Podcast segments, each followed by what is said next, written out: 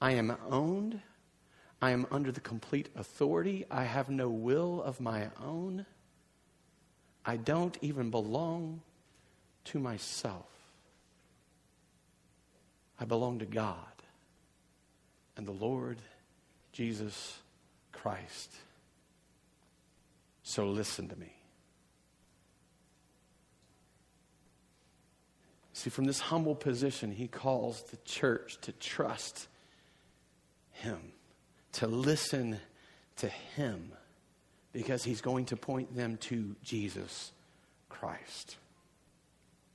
He, he, calls them to say, if you're going to say you trust in Jesus, then you must act like you trust in Jesus. There is no room in James' letter for, for the concept of cultural Christianity. There's no room for someone that says, I'm a believer, and then it has no outward expression, that there's no conduct in life that follows the proclamation. He's saying, don't be like so many other people that would say they believe this or that, but then functionally act as if they don't believe it at all. The, the, the, the, crazy thing about James, uh, James' letter is that he assumes the gospel because he's writing to people who profess faith in Christ, but he then commands them to live like it every day and every hour of every day, of every week, of every month, of every year. See, instead of writing to people seeking to evangelize them, he's writing to Christians and commanding them to conduct themselves in accordance with what they say they believe. In fact, in this letter, we are going to hear 54 commands in just 108 verses. 54 commands in just 108 verses. Now, I don't do math, but you could do the math. The ratio is pretty high. 50% maybe, 50% of every verse is going to have a, a command in it. He doesn't explain them a lot. He doesn't expound. He doesn't give a lot of, of, of superfluous instruction. He just gives the command based on the fact that you are a believer in Jesus Christ. That's enough. But he's not a hypocrite that says it and then does something else.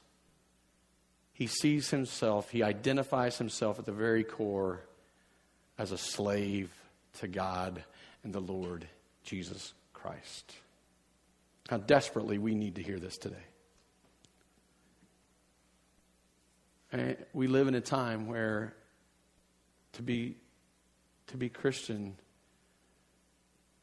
requires everything but the one thing the Bible teaches us it takes to be Christian faith.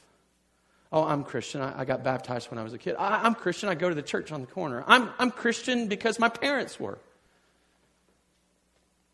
and yet there's no faith. We live in a city, still, this is changing, but we live in a city where cultural Christianity is the norm.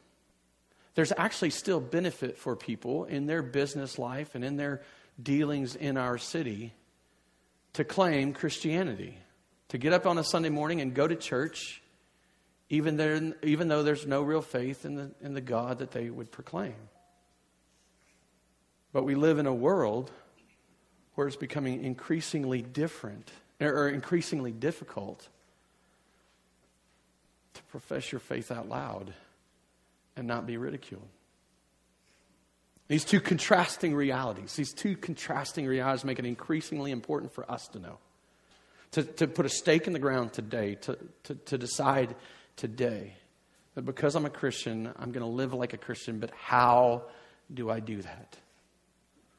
Well, James, a servant of God and of the Lord Jesus Christ, to the 12 tribes in the dispersion, you might as well count yourself as one of those, even though doctrinally, theologically, you may not feel comfortable with that.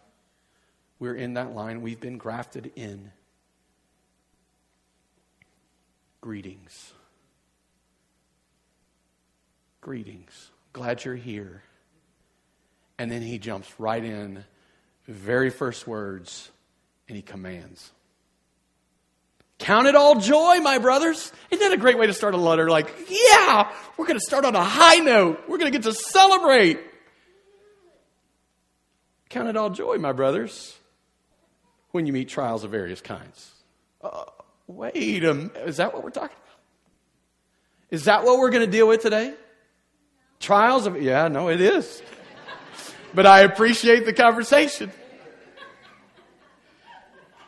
He deals, he starts with the trials that we face or, or that we deal with because of our faith in Christ. I would, I would summarize this passage this way. This is kind of the point we're going to build out. Christian, count it all joy. We do not face trials in vain, but look beyond the trial for what we become through the trial. We do not face trials in vain. There is something more happening. There is a, a, a, a, place on the other side of the trial that we end up that's much better than where we are today. And some people suggest that James starts here because these people were suffering so intently. And I guess it's possible. Certainly, in the time frame in which they lived, persecution was, was not unheard of. I think it's far enough past the, the persecution that happened in Jerusalem that this is probably more just living a life inside of a pagan world, uh, professing faith in Jesus Christ and not going along with the norm there are places in this, in this letter where he's going to hint at some of the struggles that they deal with, some of the oppression, some of the false accusations, and things like that. But it doesn't appear that there's some specific place in history that we could point at that James is writing about some specific persecution they're facing. Rather, he's generally dealing with the reality that with, when we live Christian lives in a non Christian world, we run into problems, we run into difficulty, we face trials. It's as natural as, as getting tired or breathing heavy after running a mile, right? Do we face trials? I don't know. Does the Pope wear a funny hat? Yeah, he does. Does a one legged duck swim in circles? Yep, he does. Do we face trials? Yes, we do. It's, it's as natural as taking a breath, as eating a meal. It's the reality. We can trace it all the way back to the, to the Garden of Eden. God had created everything peace, joy, contentment, it, abundance. It, it, it ruled. It was the rule of the day. Until the serpent enters the garden, tempts Eve, and, and then gives Adam the fruit to eat also. In that moment that the serpent is tempting Eve, he is challenging her with the perspective that maybe you don't have all you need. God's withholding something that would make you better. And at the moment of their sin, everything begins to spiral. They realize they're naked. That's the first thing that happens. They realize they're naked, and instead of being without shame, they're filled with shame. They want to cover up, so they, they, they got nothing. As look around here, we got some leaves. Okay, well, let's do it out of leaves. They, they hear God, and they go and run and hide from Him.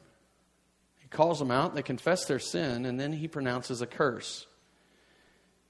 And that curse is filled with trouble, trials of various kinds, if you will. Spiritual trouble. As God is bringing the curse and He's speaking to the serpent, He says, I'm going to put enmity between you and the woman, between her, her offspring, and you. The reality is, is that there, there is going to be spiritual trouble. A, a spiritual war was started in that moment, and God's the one that did it. He fired the first shot. He said, I'm putting the enmity there. I'm starting this battle. And we become an object of derision against Satan and demons. There's interpersonal trouble. The relationships that they would, would live in, that would be necessary for them. Remember, it was not good that the man was alone. This necessary relationship would suddenly become tense and difficult as they lived together in division there would be trouble in creation. Women are going to suffer pain, great pain in childbearing. And when men go out to work the ground, there's going to be thorns and thistles instead of the abundance of fruit that would be provided. And maybe most importantly, that we would see that we would have trouble with God. They would be removed from the garden. And we would become objects of wrath. In fact, Paul later says in Ephesians chapter 2 before Christ, we were by very nature children of wrath. So the realities of these trials, they don't stop at the garden. They don't stop with Adam and Eve, that you can see them painted across every page of the scripture. Every story in the Bible has some ounce of trial and problem associated with it. Every story in the Bible highlights the fact that we live in a broken, sin sick world. And it didn't stop once the Bible was being finished written being written. It didn't stop at the days of James and this early church. The, the troubles, the trials of various kinds continue to roll out against us. They aren't the only ones to suffer. We all do. Having been born into the line of Adam, we endure the curse against sin because of his sin and our own. So today, just today, just consider there's really three avenues by which we face trials, suffering, difficulty. It's a result of our own sin. Our sin, our willful decisions to rebel against God, our sin nature gives way to negative consequences. It should. It's right that it should.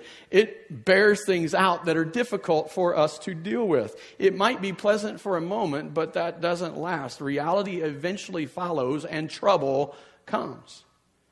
Uh, we, we suffer trials of various kinds as the direct result of someone else's sin. Just consider that. You don't have to sin to get, in, to, to get into a mess of trouble, do you? Somebody else sins, and suddenly you're in a mess of trouble. See, our sin, it's not just about us facing trouble. Our sin hurts everybody else. Our sin causes pain beyond us. So we suffer as a direct result of our own sin, we suffer as a direct result of someone else's sin, and we suffer and face trials as the indirect result of living in a world under the curse of sin. As you just consider this, so there's a blind man that, uh, as Jesus and his disciples walking out of the temple, there's a blind man. The question comes up: Well, who sinned, his, him or his parents? Is it is his blindness the direct result of his sin, or the result of someone else's sin? And Jesus says, Oh, no, no, no, no, you don't understand.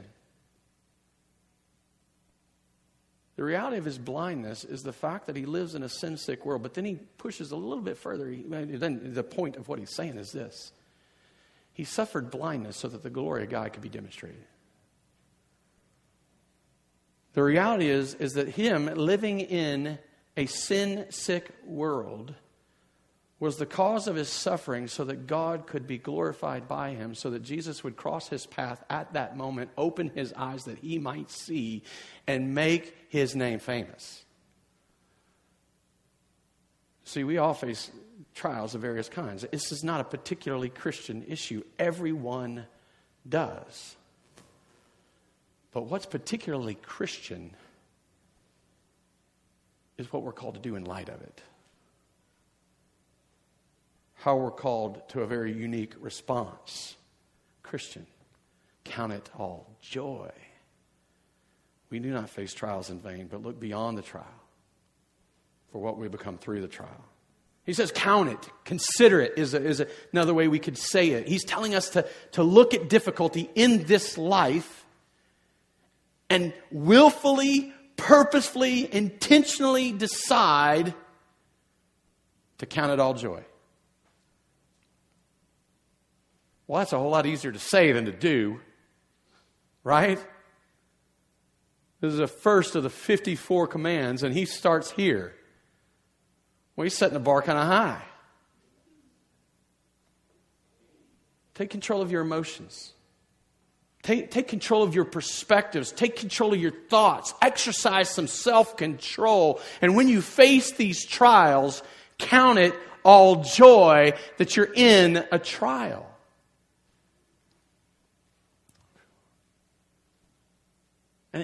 He doesn't just say a little bit of joy. He doesn't just say, if you can. He doesn't qualify it. He just says, all joy.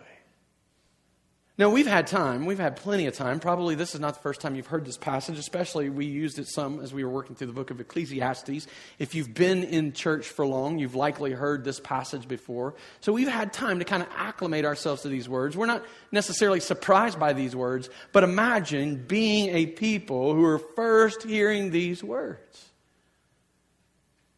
This is not how we expect to be told to react to the difficulties of life. This is not how we're told that we should be. This is not what we talk about to one another. How, what is going on? Uh, you might say, James is out of touch with reality. Something's off with him. I would suggest, knowing James and where he was at, that he actually was more in touch with the reality of things than we often are. You, you might say, well, he doesn't understand what it's like to live today.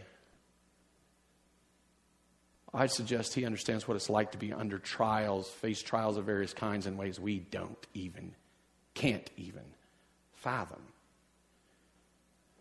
He likely was present or nearby when Stephen stoned. You see, it's easy to read these stories and disconnect from them and not think about the, the realities of what's going on around them. James was a leader in the church when Paul was seeking to destroy it. When he was going into people's houses and dragging them out and putting them in prison, James was leading these people. He cared so deeply for these people that he would go into the temple facing persecution, facing the risk of Jews coming against him because of his faith in Jesus Christ. He would go into the temple and he'd get on his knees and he'd pray for their forgiveness. Tell me he doesn't understand trials. The reality is, as his story is told, and you can look at this in history, it doesn't tell us clearly what happens to him in the Bible, but as his story is told in history, he was martyred for his faith.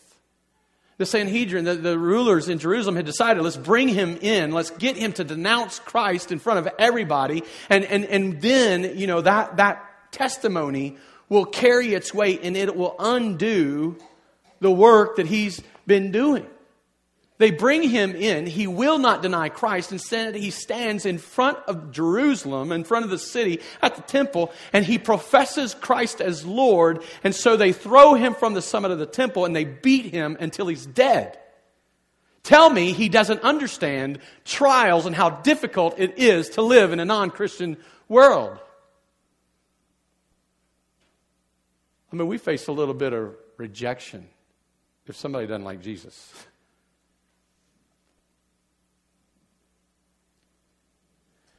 And the testimony of his life is that he was counting it all joy to face trials of various kinds because he knew what those trials would do. And in fact, I'm going to suggest that they had been doing, him, doing them in his life so that when he stood under the greatest test of his faith, he didn't cower. But at the cost of his own life, he professed faith in Christ.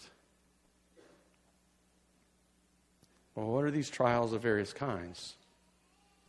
Well, immediately we can talk about persecution. We you know, that's kind of the testimony that I've kind of alluded to here. Some people would suggest that, that we would need to limit it to persecution. Some would suggest that we need to limit it to the, the specific issues that he raises the slander, the, the, the social persecution, the being taken advantage of financially uh, that, that he addresses in this letter, some poverty, I think that James is purposefully, intentionally general in his wording here. Trials of various kinds. What trial are you facing? So, in Kids Way, one of the uh, lessons that they've been learning, or actually a, a, lesson they've been learning over these last several weeks as they've studied the book of Exodus and the, and the actual Exodus from Israel as God delivered, the, or from Egypt as God delivered the Israelites from Egypt. One of the lessons that they've been, been bringing home to them every week is that God does everything for his, for his glory and our good. And they've been bringing that home every week. And so Amy, my wife, was talking to one of the one of the kids in Kids Way, and and and they're like, "Oh, so you're telling me that God was in it for His glory and our good when I was barfing out my lung?" I know that's probably not table talk, but we're not at the table right now. We're dealing with the real things of life. My answer to that is absolutely yes. I'll just tell you this there is no time in my well, there's a few times in my life, but there's few times in my life that I long for the return of Jesus more than when I'm barfing out alone. You think about it. When the drunk man's hanging over the toilet, promising to never do it again, who are they talking to? You think about it. This is real. When I'm sick, when I'm hurting, I, am forced to recognize that I am incomplete, that I am needy, that I am dependent, that things in this world are wrong. Yes, it is for our good to recognize our absolute dependence. It's absolutely for our good to look around at this world and realize that it is broken. So when we find ourselves helpless and, and find ourselves facing accidents and sick and in poverty, dealing with anxiety, yes, it is for our good and for the glory of God because it forces us to realize that this is not what He intends it to be, but He has offered something better. In fact, the very reason that James gives, the very reason that James gives, shows us something better. Is he doesn't count, call us to count it all joy because well, suffering is, ah, that's just nothing. It's not a big deal. He doesn't count, count it all joy so that we can deal with suffering flippantly. He doesn't call us to count it all joy because we look at it blindly. He isn't celebrating, he isn't calling us to celebrate injustice. He's not even telling us to look at the trial and not be the source of our joy. I would suggest his point is not that the trials of life are the source of our joy. But the source of our joy is what God does through the various trials that we face. He's telling us that there is a greater purpose, that there is great gain, that God is doing a powerful work. You do not suffer in vain, Christian. So look beyond the trial to what you will become through the trial. When we begin to see that, that's where we begin to see that we can count it all joy. He tells us specifically count it all joy because trials of various kinds test our faith. It means they prove our faith. It's the idea here is that it's demonstrating that these, these trials of various kinds test our faith. They prove our faith. The idea here is, is it's proving it genuine or false. There's this perspective here that, that, that James was surrounded by people who would profess faith and then it would do nothing in their lives. It would change nothing about their conduct. It would do nothing in day to day life for them. And he's saying that proves it false. Count it all joy, my brothers, because these trials prove your faith to be true. The reality is, when you stop and slow down and think about this, is that this should provide for us some great amount of assurance. If I face difficulty, and I to go into my story now, but, but if you've heard my story, it's not always been easy. I've faced a fair amount of difficulty in my life. And I run to God.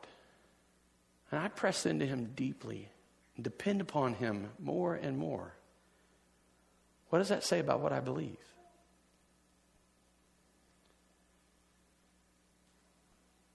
But if I run from God, if I question whether God cares for me or loves me, or if He's forgotten me, what does that say about what I believe? You See, these trials actually prove out our faith as genuine or not genuine. James tells us trials of various kinds prove our faith. So rather than doubting God, trust God in your trials. It is our tendency. When, when something horrific happens, where's God in that?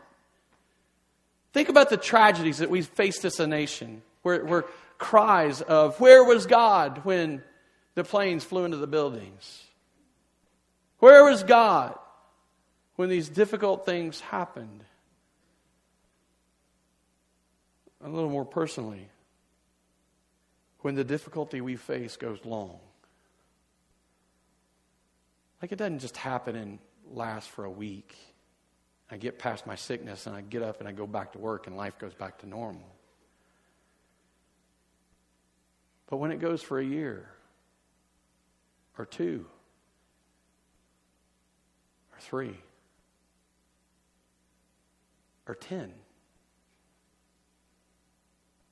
where do we run? Who do we lean into? Who do we call out on? You see, these trials, they prove our faith. And if we see ourselves consistently, constantly, regularly going back to the Father, the, the, the creator of all things, the God who loved us enough that, that not only did he create us, but he chose to save us, if we find ourselves calling out for his mercy, leaning and depending upon him, be assured your faith is genuine. On the other hand, if your trials are proving that you're not leaning into God, that you're not trusting in His grace and His mercy, you're not looking to His love, His justice, His power, His presence, and His provision for you, then that's actually a really good place to be. Because it's at that moment that you can repent of that sin and begin to trust. And then begin to count it all joy because He has purpose for you even in and through your trials. You are not suffering these various trials in vain. Trials of various kinds prove our faith. Trials of various kinds strengthen our faith. They strengthen us. When we first come to Christ, when we first come to trust Jesus, we're like infants. We're, we're like babies. Our faith is weak, it's little, it's small. And James tells us here it doesn't just test our faith or prove our faith, it produces steadfastness. It, it, strengthens, it grows strong, it gains itself in endurance. The first time you go out to run a mile, it takes you a little bit, right? The longer you run a mile, the more often you run a mile, the better you get at running a mile. You get greater levels of endurance. These trials and standing firm in them strengthens our endurance. Just consider the apostles for a second. Maybe you don't know the whole story of every one of their lives, but the reality is that when Jesus met them, he called them to follow him, and what did they do? They left their life and they followed him. The fishermen, they dropped their nets and they followed him. Matthew, the tax collector, got up from his booth, his tax collecting booth, and he followed Jesus. This is what they did. And from our perspective, it's like, wow, that's a lot of faith. Well, it seems like it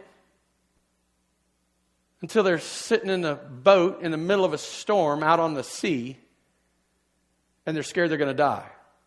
Now, this isn't the first time they'd seen Jesus. I mean, they'd seen Jesus work miracles. They'd seen some pretty powerful, amazing things happen. And here they are in this boat. Waves are rocking. The wind is blowing, and they're afraid. They're screaming, We're going to die. They wake Jesus up, which is pretty amazing. He's asleep in the boat. Like, that's a heavy sleeper. That guy trusts his father. He is faithful sleeping in the storm. They wake him up. We're going to die. What was his response? Where is your faith? Or some translations, oh, you of little faith. When Jesus is arrested, then tried and crucified, what do they do? They run and they hide and they, they're scared to death. What changes? How is it that the, that the church took off? How is it that 3,000 people come to believe one day Peter's found preaching the gospel in the public square? Stephen's willing to die. Change was they had met the risen Lord. They had been filled by God with his Holy Spirit. You see, the reality is these trials, they strengthen us. They strengthen our faith as we walk with God and we take the steps that He calls us to because He meets us there and He grows us. See, trials of very, various kinds, they strengthen our faith. So rather than seeking to escape your trials, endure them. Rather than looking to avoid your trials, endure them. I mean, that's often the way we deal with it, right? what I'm about to say, I don't want you to think we shouldn't be praying for the things we pray for. But as soon as we face trouble, what's the first thing we start to pray about? Remove this from me. Right?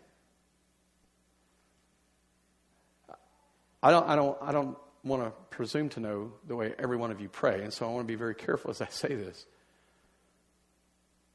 But is it our regular practice to look at God as we face the trial and say, Be glorified in me? No, I don't think so. Well, maybe you're more mature than I am. Let me just speak for myself. I can tell you that's not usually where I start. The first sign of trouble. Man, I need you praying for me. I got to get out of this. I need a way out. I need him to take this from me. Imagine going to the gym.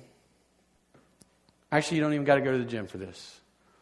Let's just work out. I'll go ahead and do some curls. Why don't you, why, why don't you guys do some, I don't know, what do you call the military press?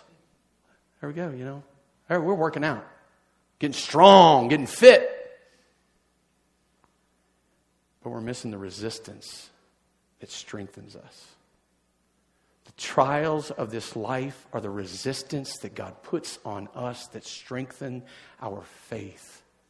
As we walk in faith, regardless of what we face, our faith gets stronger. And I can promise you this, not because I think it's so, but because my God has proven it to be so. He has promised to be with us every step of the way, to never leave us or forsake us. The reason we don't experience Him often is because rather, meeting, rather than meeting Him in the trials we face, we're running away, trying to find a way away from them. You see, there's a nuance here in this whole passage that you've got to see. It kind of competes with my, it overrides it doesn't just compete, it totally dis- destroys some of my outline because it's not just the trials that do the work, it's the endurance in the trial that does the work.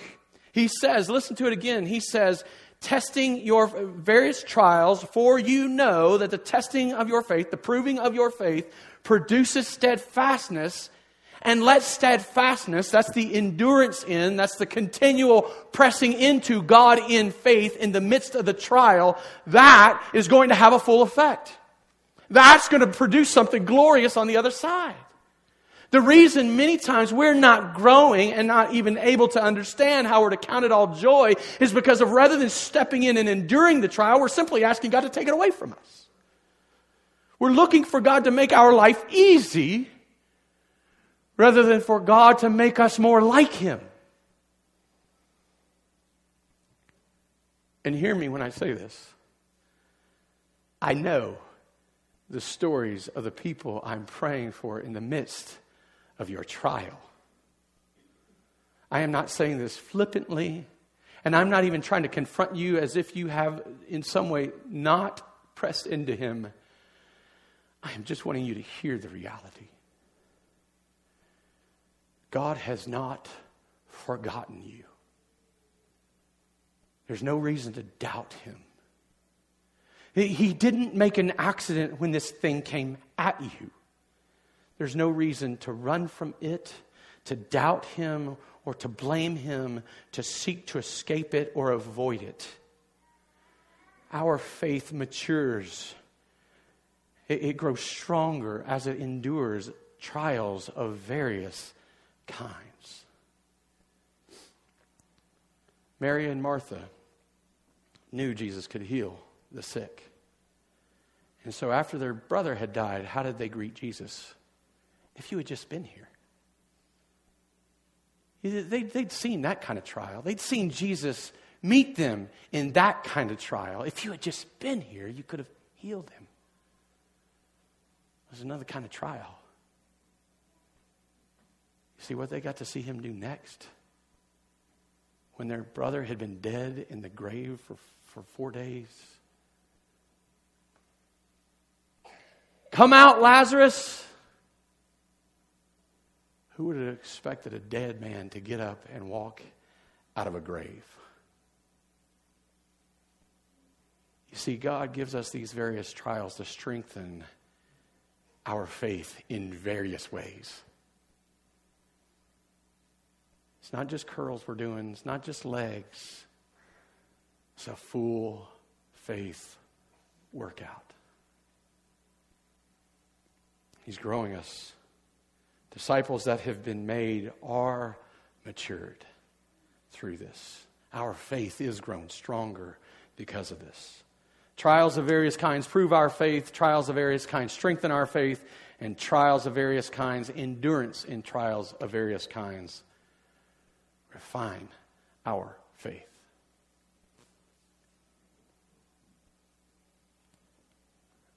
As much as we like to say we believe, and even as we can see the fruit of our faith being played out in our life, there is a reality that we wrestle with unbelief. We wrestle with not believing fully. James is going to deal with this in, a, in, the, in the verses that come about people who pray in, with faith and pray in doubt. But he says that these trials that have proven our faith, that we endure in, when that endurance, when that steadfastness, when that strengthening has had its full effect, we are made perfect and complete, lacking in nothing. Now that sounds pretty good. And who doesn't want to be perfect, complete, lacking in nothing? Who doesn't want to be there? Who doesn't want to know that we have it all, that we're finally fully satisfied, that we're able to enjoy life the way God intended it? The word literally that, that we're complete, that we're made complete, is literally translates as perfect. We're perfected. The trials of our life, and as we endure in them, are intended perfect us. They refine our faith. They remove the impurities from it, the, the, the unbelief. They, it's pulled away, it's, it's drained away, it's burned off. The little doubts that creep up, the longer we believe, the harder we endure, they fade. The questions of whether God is truly able to save us or not, burned off. The anxiety we feel when He doesn't act the way we expect Him to act or doesn't answer the request the way we would want Him to, to, to answer, loses any power. Time and endurance in trials slowly but surely removes the impurities in our faith and leads us to be complete, lacking in nothing. Trials of various kinds, enduring the trials of various kinds, refine our faith. So rather than only seeing your trials, look to the joy that's on the other side. For the joy that was set before him, he endured the cross, despising its shame. Look at what God is going to do. Look at what God is in the work of accomplishing, or in the process of accomplishing. And if you need to hear it from some different perspective, I, I think you, it would be helpful for you to hear it from different perspectives. Let me just share a couple of passages with you. 1 Peter 1, verses 6 through 9, this church is scattered. It's the same people that, that, that, James is writing to. By this time, there are Gentiles associated as well. The, the gospel has gone beyond the Jews, and now they are the, these scattered churches are mixed between Gentiles and Jews. He writes this In this you rejoice. Now that refers back to the gospel presentation that he starts his letter with. In this you rejoice, though now, for a little while, if necessary, you have been grieved by various trials. Sound familiar? He's writing to the same people in the same circumstances. So that the tested genuineness that's the same word that Peter or that James used. So that the same, so that the tested genuineness of your faith, more precious than gold, though it perishes, though it is tested by fire, may be found to result in praise and glory and honor at the revelation of Jesus Christ. What he's saying is that, hey, you're rejoicing in the gospel, even though right now you have to face all kinds of trials, all kinds of difficulties. And when this proves true, the work that it will do is enable you, when you see Jesus, to praise Him, to bring glory and honor to Him. Though you have not seen Him, you love Him. Though you do not now see Him, you believe in Him. Does that sound like somebody you know? These aren't eyewitnesses to the resurrection. These are people a lot like you, a lot like me. Though you have not seen him, you love him. Though you do not now see him, you believe in him and rejoice with joy that is inexpressible and filled with glory. Even though you're facing trials of various kinds. Why? Because you're obtaining the outcome of your faith, the salvation of your souls. You are safe and secure in Jesus, and there's no difficulty, there's no trial you'll face, you'll face in this life that will that, that, that will make that untrue. In fact, those trials are used to prove it true. You are His. You belong to Him. No one, no thing, no circumstance can change that. You are safe in Christ. Paul writing to the church in Romans, Romans 8, 28 through 30. And we know that for those who love God, all things work together for good. Not all good things, all things work together for good for those who are called according to his purpose. For those whom he foreknew, he also predestined. For what? To be conformed to the image of his son. He is using everything in your life to make you more like Jesus. Believe it or not, he has predestined you for this purpose that you might look like His Son. And those whom He predestined, He also called. And those whom He called, He also justified. And those whom He justified, He also glorified. You know what glorified is? Complete, lacking in nothing. If you ever need to know why you're facing the trial that you're facing,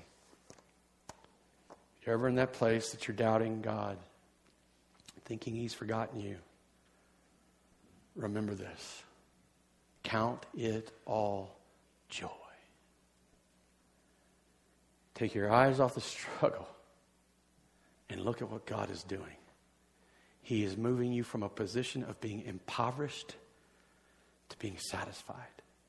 He is alleviating you from being destitute and putting you in a place of abundance. He has found you, He has met you in the depths of your depravity, but He has not left you there. He has saved you, and He is polishing out His image in you. He is making you complete and lacking in nothing. I think that's what we all want. So, what will we do? Count it all joy as we face trials of various kinds, knowing that the testing of our faith produces steadfastness. And when steadfastness has its full effect, we'll have everything our hearts desire. Our God and our Savior will be standing there and we will be in His presence, never to be separated from Him, living in the abundance of His presence. Let's pray.